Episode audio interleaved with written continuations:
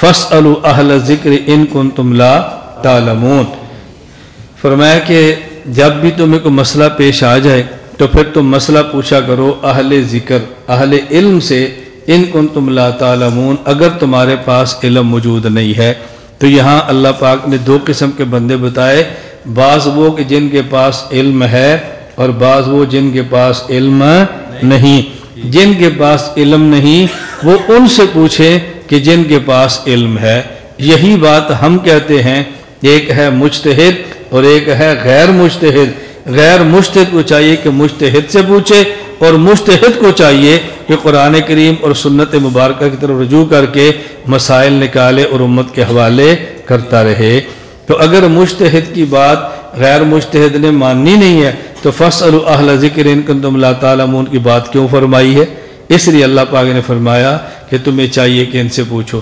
آگے پھر نکات ہیں سارے۔ اہل ذکر فرمایا، اہل علم کیوں نہیں فرمایا؟ ہمارے حضرات فرماتے ہیں، دو وجہ سے۔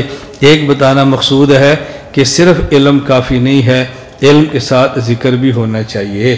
صرف علم کافی نہیں ہے، عمل بھی ہونا چاہیے۔ اور مشتحد اصل وہی ہوتا ہے کہ جو عالم بھی ہو اور عامل بھی ہو۔ شریعت پہ عمل بھی کرتا ہو۔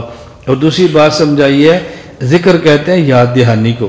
ایسے بندے سے مسائل پوچھو کہ جس کو مسائل ازبر ہوں اور یاد بھی ہوں۔ ایسا بندہ نہیں جس کو خود ہی مسائل نہیں آتے، وہ دوسرے کو کیا بتائے گا؟ اللہ تعالی ہم سب کو امت کے فقہا پر اعتماد کرتے ہوئے فقہا کی بات ماننے کی توفیق عطا فرمائے۔ نواخر دعوانا الحمد للہ رب العالمین۔